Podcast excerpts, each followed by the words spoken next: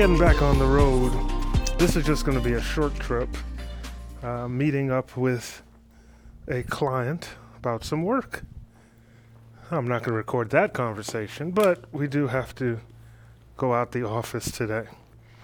So, um, I'm on a curious case of building a new computer. Hmm, this wouldn't be smart. Let me put this in my pocket. Gotta make sure I lock up the shop. Almost feel like Mr. Rogers.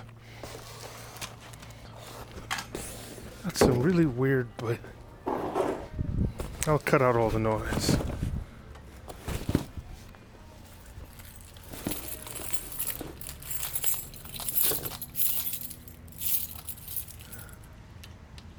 All right. So I have a curious case. As some of you know, I do video editing as well as all the other stuff that we do at Space Age Consulting. Um, and now that we're splitting off, I might move the video editing to the production company, Cam4 Productions. It makes more sense doing it that way. But as the case is, it's been a while since I did uh, video editing because of the pandemic. So, what happened was there wasn't as much video editing going on. So, the editing machine became a little long in the tooth. So, the question is is now the time, now that there's been a couple of opportunities coming up, is now the time to build a computer. I've been building computers.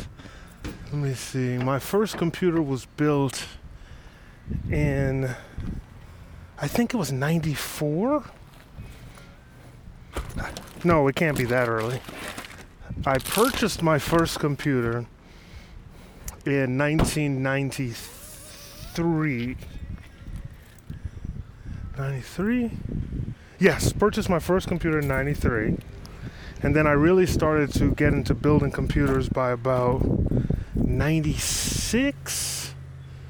I will say 96, 97. Don't remember the exact date, but it's been a while. I remember with my first computer, even though it was bought, I put it together.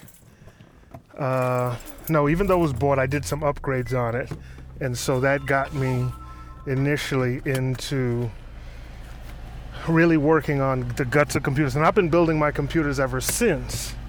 But I admit that more recently, I am not as interested in building my own computer as I was before.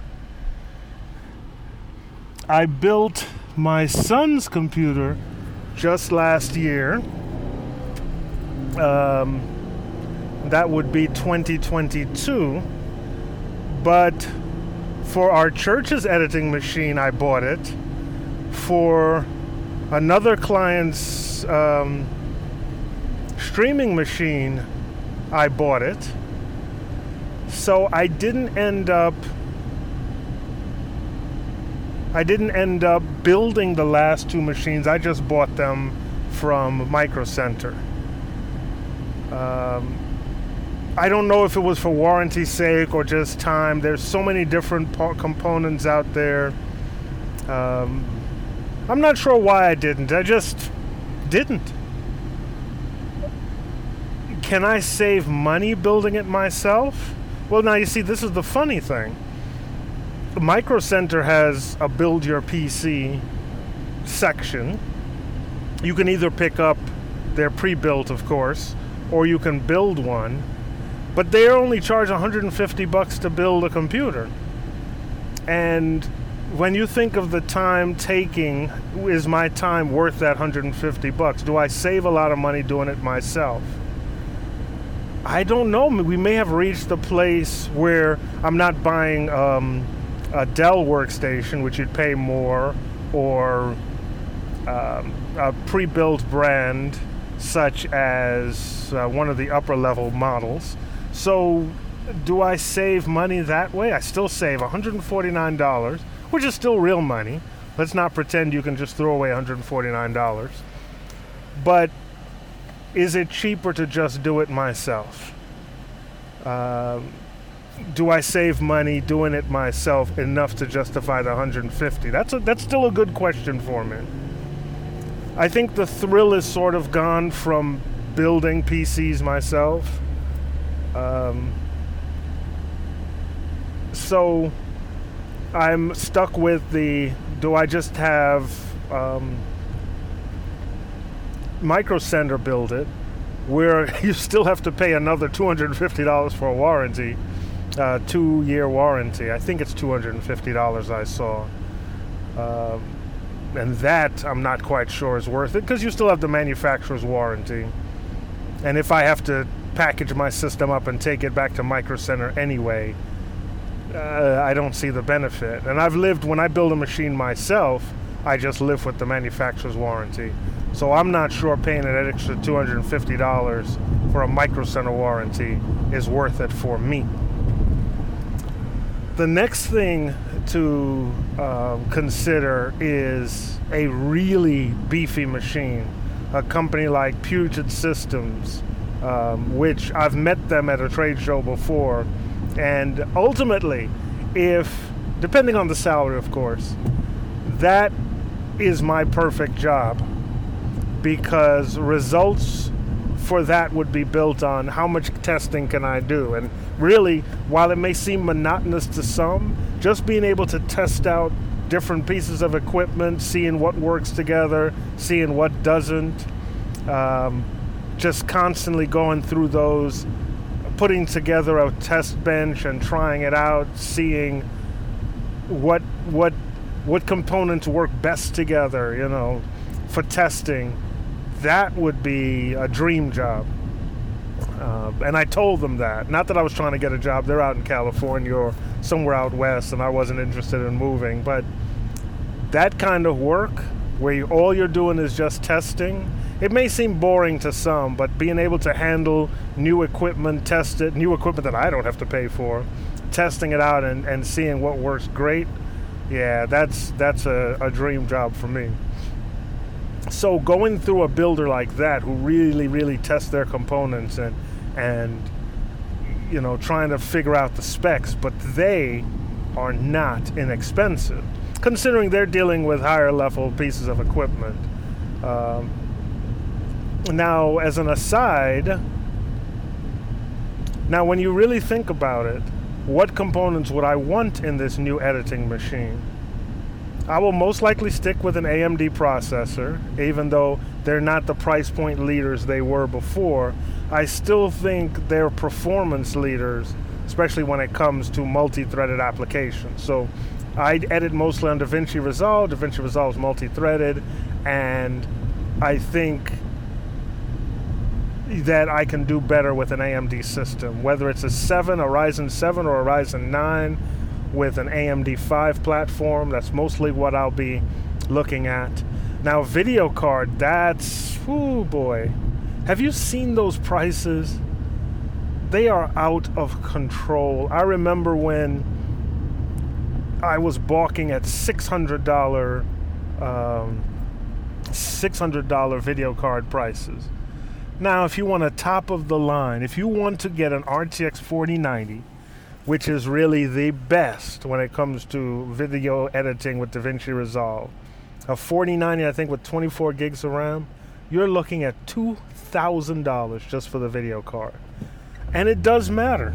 I'm still editing off of a 2070 Ti, and with the newer 4K footage, whew, my system really balks. And we're talking about I have a 32 gig um, Ryzen 7 5800, as I said with the RTX 2070, and it still chokes a bit uh, with the 4K footage.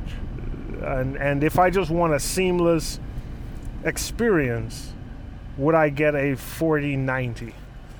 So Puget Systems on their website, they did a comparison with video cards And the 49, yes, definitely tops. And then something interesting is you break it down, a 3080 Ti beats a 4070 Ti. Now, when it comes to price, the 4080 Ti, excuse me, the 4070 Ti, which can be had for about 800 to 900 bucks, is that a better value than buying a previous generation 3080 Ti, which you can find used for 700 to 800 bucks? Um, that's difficult. I haven't have ever had to return a video card. It's been very rare I had to return any component, to be honest with you. I haven't had to return any video cards. So do I need the warranty? But then again, if I buy a used video card, which some people say are saying there's still a good value. If I'm able to buy a used video card, would it be worth it? Sometimes when you try to save your pennies, you end up with more trouble than it's worth. So, my thing would be do I go after a 3080 eBay, even if it's a uh, well known, well respected company? Uh, do I go for that and risk issues, or do I go ahead and get the 4070 Ti with a little bit less performance, but at a better price point than trying to get a 4080 Ti, which is $1,200, or going the full bore 4090 $2,000. The question is how many, how much time do I save by upgrading. So we're talking about the difference of $800. Let's say 900. Let's be fair. Let's get a 4070 Ti 900 after tax and everything. 900 bucks. Uh, that's a 4070 Ti, a 4080 Ti, which is around 1200 bucks. $300 difference. Or a 4090, which you know is going to be top of the line and blazing fast, which is a an $800 upgrade. And I think that's before tax. But let's just say $800 upgrade. So you're talking about either you start off with 900, you go to 1200 or you go to 2000. If I wait for prices to go down, how much editing am I um, editing speed am I losing out on? Because like I said, now that I've gotten into drone footage, you're losing a lot of time with the system churning through. You hit the space bar to start looking at the video, the video's choppy. You know, frames per second, that's what people go on. How many frames per second can you get? Most of that is is gaming specs. But to avoid the choppiness of just being able to run the footage so you can edit it, you don't have to hit the space bar and wait. And once you start doing DaVinci Resolve plugins, um, like I did the voice, uh, the audio, the voice isolation plugin, the dialogue isolation plugin on DaVinci Resolve, and man, the computer was so slow. You hit the space bar and it doesn't sync with the audio. That makes it very hard to edit. So even you have to disable all these plugins and then run them. Um, you disable all these plugins so that you can run the system and then enable them just before, but then you don't know exactly how it sounds, if it's working properly, how it looks. I mean, whew. If I'm getting back into editing more consistently, I can't lose time trying to get the editing just right and then after you render it, you have to go look at it back, and realize you made a mistake, then go back in, re-edit, re-render. So I'm not really concerned with rendering times, how quickly it takes to render something. I'm much more concerned with um, being able to do live viewing to make my editing smoother. So that is my question when it comes to editing. Is it worthwhile to build a new machine right now and how much is it worth it? How much should I invest in it? So if you have any suggestions and points and uh, thoughts on the process, go ahead and email us. You can go to our webpage, www.spaceage-llc.com, and uh, send us a contact, some information about what you think we should do. Ah, boy. Anytime you hear me sigh when I'm driving, it's just the really, really poor driving skills of people in Maryland. Um, I'm to have to do a whole episode on the right way to drive.